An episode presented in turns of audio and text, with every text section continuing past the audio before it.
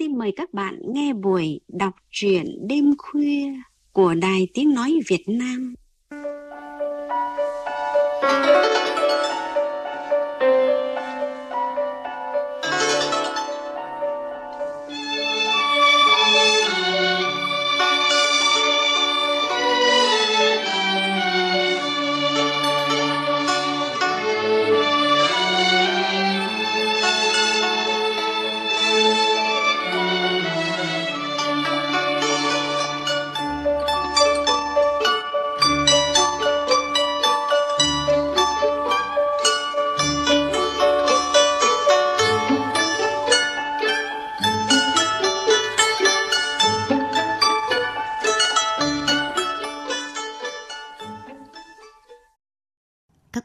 mến, xuân đến với người dân đất Việt đồng nghĩa với lễ hội. Khắp các làng quê lưu giữ những trò chơi dân gian, những nét đẹp sinh hoạt văn hóa là hồn cốt của dân tộc.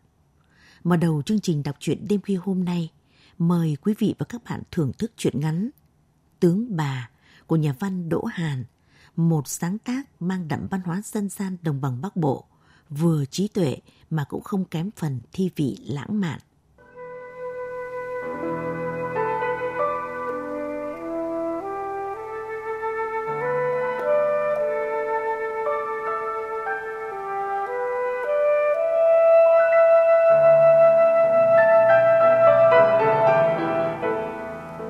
Quê tôi có chợ rưng.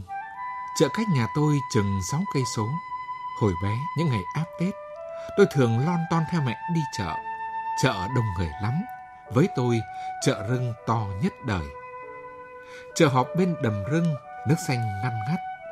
Sau Tết Nguyên đán, người đi chợ rưng chính là đi hội. Bởi ngoài mua bán ra, chợ mở nhiều hội vui lắm. Nào bịt mắt bắt vịt, nào đánh đu, trọi gà, lại còn bịt mắt đập niêu, bắt chạch trong chụp nữa. Rồi cơ người, rồi thi hát, thi đấu vật. Cuộc thi nào cũng có thưởng, phần thưởng chỉ là giải lụa đào hay một tệp bánh dày. Những ai thắng thì vui cả năm, vì tin rằng cả năm sẽ may mắn. Tôi gặp em trong phiên chợ ngày đầu xuân năm ngoái. Tôi vừa học hết trung học phổ thông, đang chờ ngày nhập ngũ. Theo giấy báo thì ngày 20 tháng riêng, chúng tôi sẽ tập trung ở sân vận động của thị trấn phố huyện để lên đường. Với tâm lý xả hơi cho thỏa, lại có cái ngông nghênh của trai mới lớn, nên tôi rủ thằng bạn thân vào chơi chợ rưng ngày hội. Tôi nhảy vào đăng ký chơi trận cờ người. Thằng bạn sung phong chơi bịt mắt đập niêu, một trò chơi dân gian có từ lâu đời. Cờ người ít người chơi, nhiều người xem, khác hẳn với trò chơi của thằng bạn. Sân cờ lập trên sân lát gạch của ngôi đền lớn sát bên chợ. Các quân cờ là những nam thanh nữ tú được chọn ở bốn làng của xã. Họ mặc áo hai màu đỏ và vàng. Áo quần được thiết kế theo trang phục cổ. Quần quân xà cạp, áo nẹp xanh có đệm vai mang họa tiết hoa leo. Trước ngực và trên lưng áo có chữ viết rất to tên quân cờ. Tướng ông là chàng trai lực lưỡng, da ngăm đen, trông uy nghi một cách ngượng ngập. Tướng bà phía đối diện là cô gái ngồi trên ngai, đang cúi mặt, bối rối sửa chiếc mũi hơi quá khổ, nên tôi chưa nhìn rõ mặt. Tôi vốn biết chơi cờ từ bé, do ông ngoại dạy, lại có tính hiếu thắng nên tôi ham đấu cờ lắm. Có trận thắng, trận thua, nhưng tôi ngày càng lên tay. Hôm đó tôi đấu ngay trận đầu. Đối phương là một bác làm xã đội trưởng xã bên. Thấy bác mở thế cờ được vài nước, đã cúi nhìn bàn cờ gỗ của ban tổ chức. Tôi bắt thóc ngay bác này chắc chỉ quen chơi cờ trên bàn gỗ, quân ngà ít chơi trên sân. Mọi người cần biết, chơi cờ người trên sân, không gian rộng, thời gian hẹp. Các quân cờ ăn mặc sặc sỡ, người chơi dễ lóa mắt, đối phương được cầm cờ lạnh đi lẫn vào sân để điều quân. Người không có kinh nghiệm càng dối. Phía ngoài thì người xem bàn luận mách nước âm ầm. Lại nữa, chống khẩu của ban tổ chức sẽ dục tom tom ngay sau lưng, không có kiểu ngồi suy ngẫm rồi hoãn đi hoãn lại như ngồi ở bàn uống nước. Giữa không khí ấy, nhiều kỳ thủ sẽ choáng ngợp, rất dễ đi những nước cờ chuột choạc. Tôi thấy bác bên kia có vẻ ngập ngừng ở nước pháo chậm, chuyển pháo hai bình năm. Tôi đẩy mã 7 tấn 6 lên hà, quyết tâm tốc hành, tạo sức ép liên hoàn song mã đôi xe. Chỉ qua 22 nước đi, tôi đã hoàn toàn làm chủ trận đấu. Vài nước tiếp theo chỉ là thủ tục để tổ chiếu hết. Lúc đó tôi mới có dịp nhìn kỹ tướng bà. Người đâu mà trắng mà xinh đến thế. Tôi chợt mỉm cười, dâng lên niềm thích thú là mình vừa chinh phục được một tướng bà xinh đẹp bằng trí tuệ của mình. Sáng đó tôi chơi ba trận, thắng hai ở vòng ngoài. Vào chung kết, tôi đoạt giải nhì, chịu thua một bác cán bộ quân đội về hưu. Biết tôi sắp nhập ngũ, bác ôm vai tôi, bắt tay rất chặt và nói. Chiến binh trẻ có lối đánh thần tốc rất hiện đại. Chúc đồng chí lên đường lập nhiều thành tích trong quân ngũ. Lần đầu được một cựu chiến binh cấp tá huân chương đầy ngực gọi là đồng chí. Tôi sướng run người, nhưng tôi còn có một niềm vui sướng chưa bao giờ có. Ấy là như có bàn tay sắp đặt vô hình. Tôi chơi tổng số 8 ván cờ, thì cả 8 ván đều cầm quân đỏ. Tức là quân sĩ là nam giới dưới trướng một ông tướng ngăm đen, và nghĩa là ván nào tôi cũng cầm quân tấn công vào cung của quân sĩ cô tướng bà. Lạ nữa, mỗi lần tấn công, dù thấy trận mã pháo liên công hay xảo pháo quan xa, tức pháo giỏ chặn xe, khi lướt qua cung đối phương, tôi đều nhận được ánh mắt khích lệ đầy tươi trẻ của tướng bà. Có lần tôi dùng thế liệt pháo thần tốc, đánh nhanh thắng nhanh, và chính văn đó tôi thắng bác thượng tá về hưu. Mặt tướng bà sáng long lanh. Có lúc tôi đứng gần em, à quên, gần tướng bà. Một hương thơm khó tả tỏa ra từ cơ thể em. Trong tấm áo lụa màu vàng kiêu xa kia có một đóa hoa trăng. Hít hà thật sâu làn hương thơm đó. Tôi như được tiếp thêm sức mạnh, quyết định những nước đi mà các cụ các bác đứng ngoài đều ổ lên kinh ngạc. Rồi đến ván cuối với bác cựu chiến binh, tôi thua và chấp nhận về nhì là khi tôi dùng thế pháo vũ long xà, từng pháo múa rồng rắn, chính là để được ngắm tướng bà ở nhiều góc độ khác nhau. Tôi thua vì ngắm em nhiều quá. Thấy cờ tôi sắp tàn, mắt tướng bà rừng rừng thẫm lại. Tôi nhận giải thưởng là cặp bánh giày và bằng chứng nhận của Trung tâm Văn hóa huyện. Đứng lên bục vinh quang rồi, tôi cứ quay lại tìm. Một lát sau mới thấy em trong trang phục hiện đại, áo phông, quần jean ra giúp ban tổ chức trao giải. Tôi nhét vội vào tay em mẩu giấy có mấy chữ nguệch ngoạc. Làm quen nhau nhé. Anh là Tân ở Hoàng An, sắp nhập ngũ. Số máy của anh là 098234. Trên xe ô tô, tôi hát suốt dọc đường về, thằng bạn thân bảo. Thắng giải nhì chưa cao lắm đâu. Tôi ra vẻ kiêu hãnh. Tao thắng trên cả giải nhất và cười như thằng ngớ ngẩn. Trong lòng tôi tràn lên niềm hy vọng. Niềm hy vọng ấy chỉ một mình mình có, chỉ một mình mình hay. Thế rồi, ba ngày sau, bốn, năm, sáu ngày sau, tôi chờ đợi trong phòng. Lại đến đêm rằm, rồi mấy đêm sau nữa, lòng tôi như có lửa. Tôi cứ cầm chiếc điện thoại trên tay đến nóng bỏng lên, sợ em gọi hay nhắn tin mà mình không biết. Có lúc tôi tự trách. Mình ngốc thế. Hôm đó sao không xin số điện thoại cầm tay của em? Mãi đến chiều 19 tháng riêng, tôi đang vui liên hoan ở nhà ông bác thì có số máy lạ gọi vào. Tôi run run bật máy. Đầu bên kia có tiếng nói nhẹ. Số máy anh Tân phải không ạ? À? Tôi nhận ra em ngay, hấp tấp nói. Ôi, tướng bà! À, em gái chợ rưng. Em làm anh mong đỏ mắt. Sao hôm nay mới gọi cho anh? Im lặng, rồi trong máy vang lên tiếng em như thanh minh. Em mới vào lớp 12, bố mẹ không cho dùng di động. Hôm nay em phải ra bưu điện gọi cho anh đấy. Ôi, khổ em tôi. Sao? Anh bảo sao? Tôi lấp liếm. À, anh bảo khổ thân anh, lúc nào cũng thấy. Gió đâu, gió mát sau lưng. Dạ đâu dạ nhớ người dưng thế này. Này, anh đừng nhầm. Quê em là kẻ rưng. Chợ xã em là chợ rưng, chứ không phải dưng. Để anh ám chỉ người rừng dưng đâu nhé. Tôi cười làm lành và chớp thời cơ vội hẹn. Mai là chủ nhật, em sẽ đưa bọn anh lên huyện tập trung chứ? Em có. Em đứng ở cuối hàng thanh niên nhập ngũ của xã cho anh dễ tìm nhé. Vâng ạ. Tiếng vâng ngọt ngào làm tim tôi thắt lại. Tôi hít thở thật sâu, cảm giác có làn hương hôm nào vẫn vít quanh đây. Buổi giao quân ồn ào, tôi chỉ gặp em được chừng ba phút. Hai đứa chẳng nói được gì. Em cứ quay mặt vào hàng cây, sợ người làng nhìn thấy. Tôi đứng lặng, bối rối không dám cầm tay em. Chỉ biết bâng khuâng hít hà hương thơm, mà tôi biết xa nó tôi sẽ rất nhớ. Tôi ngập ngừng nói nhỏ. Cho anh biết tên và địa chỉ lớp để anh thường xuyên liên lạc. Em hãy cho anh luôn có một nơi thân mến để nhớ về. Em mím môi, nguyết nhanh qua mắt tôi như làn gió xuân vẫy nhẹ. Rồi như chuẩn bị từ bao giờ, em rút trong sắc ra một cuốn sổ nhỏ, rúi vào tay tôi cùng lời nói như nghẹt thở. Tối anh mới được đọc đây nhé. Anh đi nhờ giữ gìn sức khỏe. Nếu có làm việc gì cũng phải mạnh mẽ như hôm đánh cờ ở sân đền làng em.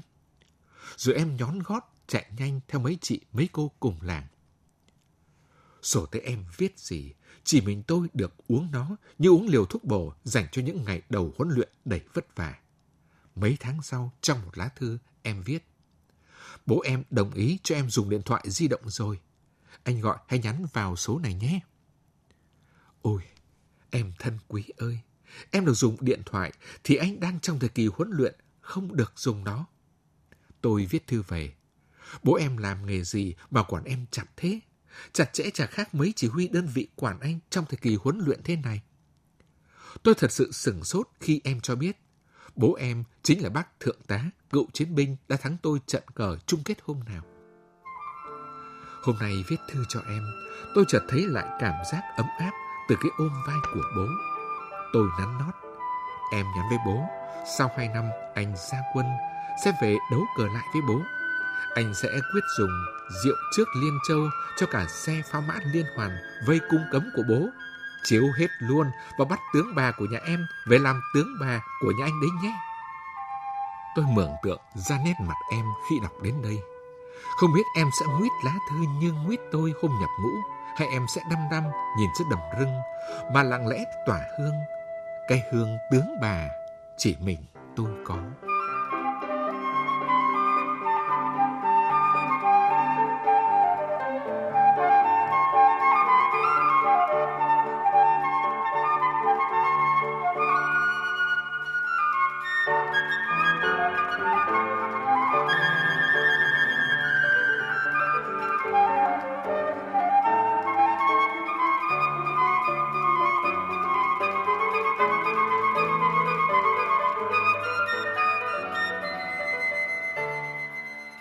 Giọng đọc Hùng Sơn vừa chuyển đến các bạn truyện ngắn Tướng Bà của nhà văn Đỗ Hàn.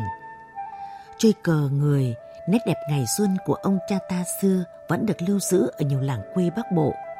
Không gian, bối cảnh được tái hiện đượm chất thôn xã. Trong bối cảnh không gian đó, chớm nở mối tình giữa người tân binh sắp đi làm nghĩa vụ quân sự với cô gái làng và vai tướng bà trong trò chơi cờ người – tiết tấu chuyện nhanh, giọng kể trẻ trung tươi sáng, thậm chí có phần tếu táo, hợp với không khí ngày xuân, hợp với tuổi trẻ chất lính. Với chuyện ngắn này, hàn nhà văn Đỗ Hàn muốn lưu giữ truyền tụng một nét đẹp văn hóa của dân tộc trong những ngày đầu xuân sớm và tình yêu đầy hứa hẹn tươi sáng thánh thiện của đôi nam nữ trong buổi đầu hò hẹn như một lời chúc tốt đẹp về hạnh phúc. Tiếp theo chương trình, chúng tôi muốn chuyển tới quý vị chuyện ngắn thứ hai mang một thông điệp khác của mùa xuân. Chuyện ngắn Rừng Thiêng của tác giả Đinh Su Giang.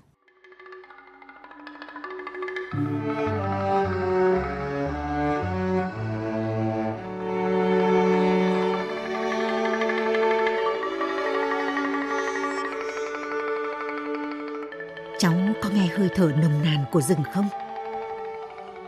Ông già hỏi rồi nhắm mắt lại. Cạnh đó, đứa cháu đang ngồi trên một tảng đá. Cháu có nghe hơi thở của rừng không? Ông già hỏi lại. Trong chúng ta, trong dòng máu của người sơ đăng ta, luôn có một khu rừng thiêng. Cháu có muốn nghe được hơi thở của nó, thì tâm hồn phải rộng rãi như nước. Thằng cháu đứng dậy, bay lên và rơi xuống lòng suối đang uốn quanh tảng đá. Rộng rãi như nước là thế nào? Cháu chỉ muốn tắm mát, mặt trời luôn giận dữ. Ông già nhìn đứa cháu dưới lòng suối, mỉm cười rồi ngồi xuống tảng đá. Ông nhắm mắt lại. Thần cơ sen thổi lên một làn gió. Ông già cảm thấy mình nhẹ như bông lách. Ông bay lên, lên cao nữa và rồi thần cơ sen đưa ông đến một khu rừng vắng lặng. Đại ngàn đang cất tiếng hát. Đó là một bài dân ca mềm mại, nồng nàn, huyền bí với chất giọng trầm, khan khan của một người đàn ông. Rồi đột ngột ầm vang tiếng của một dòng thác lớn đang đổ xuống thung lũng. Xa xa, có tiếng của loài thú đi hoang. Rồi ông già không còn cảm thấy gì nữa. Không gian yên lặng như đêm tối. Vây quanh ông, muôn ngàn mùi thơm của các loài hoa rừng và mùi cây lá mục. Hình như có tiếng rì rào nhẹ nhẹ của đàn mối đang ăn lá mục bên dưới tán rừng. Không, đúng hơn, đó là một tiếng gọi. Tiếng gọi xa lắm, như từ quá khứ xa xưa, như trong đêm dài hơm ngoan. Tiếng gọi thăm thẳm, tiếng gọi càng ngày càng gần và càng rõ. Ông già từ từ mở mắt. Trước mặt ông là đứa cháu. Nó đang nhìn ông chăm chú. Thấy ông già mở mắt, nó mỉm cười. Cháu gọi ông mãi, ông ngủ quên, mặt trời nó đã ngang cây xà dọc. Ta về thôi ông. Ồ, chúng ta đang ở đâu đây? Chúng ta đang ở trên rẫy. Ừ, ta về thôi, cháu. Hai người trở về làng trên con đường rừng vắng lặng. Người sơ đăng họ đi như thế, lặng yên, lắng nghe tiếng thì thầm giữa hai bên đường. Rừng, rừng vẫn thế, thì thào rất khẽ. Cả người và rừng hòa vào nhau trong âm điệu trầm mặc ngàn đời. Họ về đến nhà thì mặt trời đã xuống hẳn. Tiếng giã gạo trong các nhà sàn vẫn còn đều đều. Ánh sáng trong các khe đứa nhà hắt ra, chiếu vào mặt sân đất. Có một vài con chó sủa vu vơ trên triển đồi xa và mùi thơm rượu cần phảng phất bay trong gió. Còn mà rừng bắt mất hai ông cháu hay là cái chân già đã mỏi. Bà già lầm bầm khi thấy hai ông cháu bước vào. Thằng Hân Lung, mày đi bắt con gà chân đen, đốt con gà chân vàng mời khách đi cháu. Mấy ngày nay, cái bụng ta không yên, có con kiến bò ngang qua đấy. Ông lại tiếc con trâu già bị chết hôm qua. Tiếc làm gì, nó già rồi. Không phải chuyện đó, có một con đường lớn sẽ đi qua làng ta. Sắp rồi, một mùa trăng nữa thôi. Con đường thì tốt, cái chân đỡ mỏi hơn rồi. Ừ, à nhưng... Đổ nước trong chén rượu chưa? Phải rượu ngâm năm mùa trăng đấy. Đừng để khách chê rượu ta nhạt như nước nấu rau chuối, lạt như nước nấu rau dớn. Ông già bước đến ché rượu hơ ra, vít cong chiếc cần nhưng không uống. Có tiếng động bên ngoài nhà trồ. Chắc có vài vị khách đã tới. Ông đứng dậy ra đón khách. Đêm xuống sâu lắm rồi, và khách đã đi về hết. Men rượu cần nồng nàn làm ông chánh choáng. Ông già ra khỏi nhà, bước đi trong đêm trăng bờ sương. Ông đến bên tảng đá ven suối đầu làng. Ông ngồi im, lắng nghe hơi thở của rừng. Không có gì thay đổi cả. Rừng vẫn thở đều như thế. Dưới ánh trăng mờ sương, những dãy núi trầm tư như đang suy nghĩ. Thần Tu Cung đã say ngủ, có tiếng ngáy đều đều. Tiếng những loài thú đi ăn đêm, hơi thở ẩm ướt, dịu dàng. Ông nghĩ, mày có biết đâu, gần lắm, một ngày kia thôi, có một con đường đi xuyên qua đấy, mọi thứ sẽ đổi thay. Mà ta không muốn đổi thay với mày. Ta đã quen mùi nồng nàn sâu thẳm của mày rồi. Có gì đâu chứ, một con đường thôi mà. Hay ta đã già rồi, cứ mãi nuối tiếc thời trai trẻ. Ta say mất rồi. Từ trong rừng đen sâu thẳm, có một giọng nói trầm cất lên. Đó là tiếng của thần Tu Gung. Này ông già, sao ngồi đây trong đêm thế này? À, có thể ta say men rượu ủ nếp tan, say men ủ củ mì ba mùa nắng. Ta muốn nghe hơi thở của rừng thôi. Ông già ơi, ngàn năm rừng vẫn thế. Thần tắc cất tiếng, rừng nồng nàn như men rượu, rừng dữ dội như thác nước. Thần cơ gen thì thào khiến ngọn bông lách lay động. Không có chuyện gì đâu mà ông buồn bã như con nai lạc bầy, như cây thiếu gió. Đàn tinh đinh của ông đâu? Hãy đánh lên đi cho tất cả cùng thao thức. Đánh lên cho con sóc quên ăn, con công được quên múa. Ta quên mang theo đàn rồi. Không sao.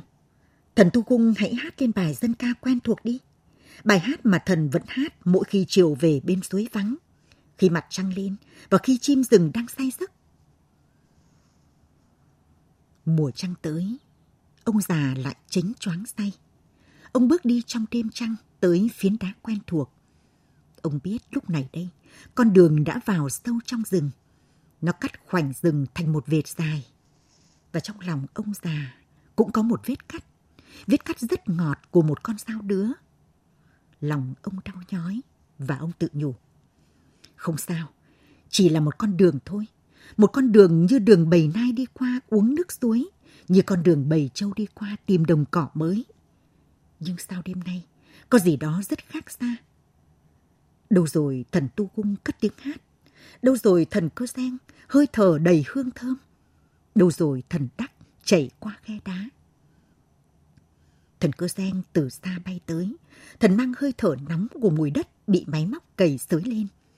Thần mang linh hồn của hàng ngàn cây thân già đang chết. Này ông già, con người sao tàn ác thế? Sao phá đi rừng già ngàn năm? Sao phá đi nơi ở của những loài muôn thú muôn đời? Những con vật đã đưa nhau chạy trốn khỏi những chiếc máy khổng lồ. Thần Tu Cung cũng buồn bã mà phải đi ngủ trong những mô đất cằn khô. Thần Tu Cung than khóc. Ông già, ông phải làm gì đi chứ? Ta phải làm gì đây? Mây rất cao và bầu trời rất xa. Thần Đắc réo lên. Không, nước sẽ cạn mất thôi và ta sẽ tan biến dưới lớp đất khô cằn. Ta cũng không biết nữa. Men rượu cay quá, nóng lỗ tai rồi. Bầu trời cao lắm, xa lắm rồi. Ta không muốn rừng già phải chết. Ta không muốn rừng già đau. Nhưng ta cũng cần một con đường để chân đi đỡ mỏi. Thần Tu Cung lên tiếng. Được rồi ông già, con người cần con đường để chân đi đỡ mỏi. Những con đường đang hướng đến khu rừng thiêng. Mất rừng thiêng thì mất tất cả. Như lá cây không có màu xanh, như mặt trời không còn hơi ấm. Ông già, ông phải làm tất cả vì điều đó. Ta biết, con đường đang đến khu rừng thiêng, rừng nơi ta treo cuống rốn. Ta sẽ làm tất cả để cứu rừng thiêng, và ta cũng không tiếc bản thân mình. Hãy mau đi ông già. Thần cơ danh nói, hãy mau như chân con nai, hãy nhanh như chân con hổ, đi mau bằng trái tim của mình. Hãy làm như người đi bẻ măng. Thần tắc nói, chỉ bẻ măng lớn mà chưa lại măng non. Cái gì nên bỏ vào gùi thì bỏ, cái gì nên bỏ vào an thì bỏ. Đừng chậm như con gà mải ăn, như con công đực mải mê bên con công cái. Ông già đứng dậy. Ông đã tỉnh hẳn cơn say. Và trong đầu đã có một cách. Các thần nói đúng, đi bằng trái tim của mình. Một mùa trăng nữa, ông già gọi thằng cháu đến. Mày hãy đi gặp người chỉ huy làm đường và đưa cho nó mảnh giấy này. Thằng bé cầm lấy tờ giấy và đi như chạy xuyên qua rừng. Nó đến bên con đường vừa mới ủi đất. Nó kinh ngạc. Ở đó, rừng ngã xuống như có một trận bão đi ngang qua. Nó không nghĩ rằng những cái cây trăm năm tuổi ngã xuống như thế. Trong mắt nó và trong những điều nó thấy, dân làng nó cũng phát rẫy, nhưng chỉ phát những rẫy cũ thôi. Họ chưa bao giờ phát rừng già ngàn năm như vậy. Trong lòng nó dậy lên một nỗi xót xa, mơ hồ. Nó đứng một lúc lâu trên con đường mới và ngẫm nghĩ nhiều điều. Thằng bé đến đưa cho người chỉ huy xây dựng một mảnh giấy. Người đàn ông đọc xong rồi ngước lên nhìn nó. Nào, hãy dẫn ta về làng của cháu. Đến làng, thằng bé dẫn người đàn ông vào nhà rông. Trong nhà rông có 10 người đàn ông đang ngồi xung quanh bếp lửa. Họ ngồi đấy như đã từ rất lâu rồi. Thấy người đàn ông bước vào cùng với cháu bé, mọi người đứng dậy mời người đàn ông ngồi xuống cạnh bếp lửa. Ngồi đối diện với người đàn ông là một ông già, người gầy gò nhưng đôi mắt tinh anh. Ông già đưa cần rượu cho người đàn ông trước khi uống thử một ngụm nhỏ. Uống đi anh, rượu mới ngâm ba ngày thôi. Người đàn ông cầm cần rượu một lúc rồi uống. Ông già nói khi người đàn ông đã uống xong. Đây là bộ chiêng của ta, nó sẽ là của anh. Người đàn ông ngớ người không hiểu chuyện gì đang xảy ra. Người đàn ông hết nhìn bộ chiêng, rồi nhìn các cụ già đang vây quanh mình. Nếu thấy chưa đủ, ông già nói tiếp như sợ người đàn ông từ chối. Ngoài kia còn có năm con trâu đực, tất cả sẽ là của anh. Thưa các cụ, cháu không hiểu đang có chuyện gì xảy ra thế này. À, ờ, có chuyện này chúng tôi mong anh hãy làm vì dân làng. Người đàn ông hỏi. Ông hãy nói rõ hơn đi. Ta biết có một con đường sẽ qua đây và nó đang hướng đến khu rừng thiêng. Nó đang rất đau đớn. Ta muốn con đường của các anh hãy đi vòng qua nó. Đó là một điều khó khăn phải không? À, cháu hiểu ý các cụ rồi. Nhưng... Đây là tất cả những gì ta có. Ông già chỉ bộ chiêng. Nếu được thì tất cả là của anh. Không không. Người đàn ông xua tay. Không sao, cháu sẽ về báo cáo lại chỉ huy của cháu. Tốt quá, tốt quá. Uống rượu đi anh. Uống cho nóng lỗ tai bên trái, cho nóng lỗ tai bên phải. Uống cho gần nhau hơn. Mọi người ồn ào vui vẻ cho đến khi mặt trời bắt đầu ngang cây xà dọc thì người đàn ông ra về. Ông già lại dẫn thằng cháu ra tảng đá quen thuộc. Ông hỏi, cháu có nghe thấy tiếng hơi thở của rừng không? Cháu không hiểu lắm, nhưng cháu biết. Cháu biết điều gì? Con đường đã đi vòng tránh rừng thiêng phải không ông? Tại sao người đàn ông đó không cầm lấy bộ chiêng mà bỏ đi như thế? Ta không biết nữa, mà cháu có nghe hơi thở nồng nàn của rừng không? Một lúc nào đó cháu sẽ biết, cháu sẽ nghe thấy. Bây giờ cháu biết rừng sẽ không chết. Hai người lặng yên một lúc, rồi thằng bé cất tiếng. Ông ơi, rừng có chết không ông? Ông già không trả lời câu hỏi của thằng cháu. Ông nhìn những dãy núi xa mờ đang ngập tràn ánh trăng.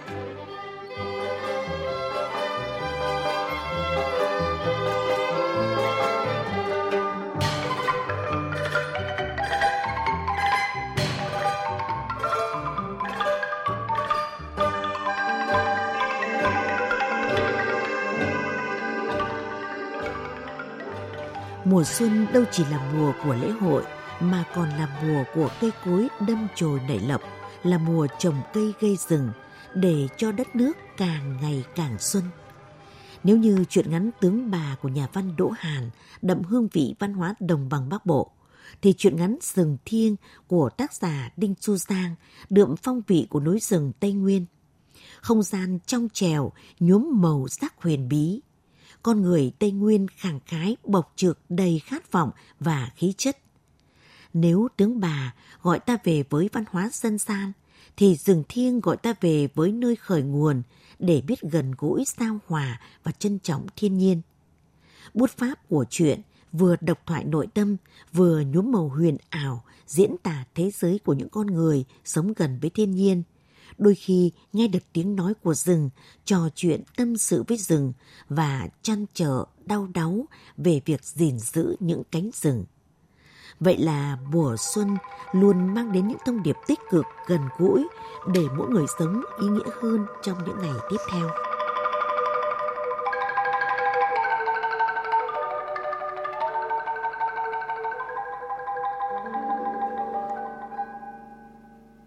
Chương trình đọc truyện đêm khuya hôm nay do Tuyết Mai, biên tập viên VV6 cùng các phát thanh viên Hùng Sơn, Minh Nguyệt, kỹ thuật viên Tuyết Mai thực hiện đến đây là hết.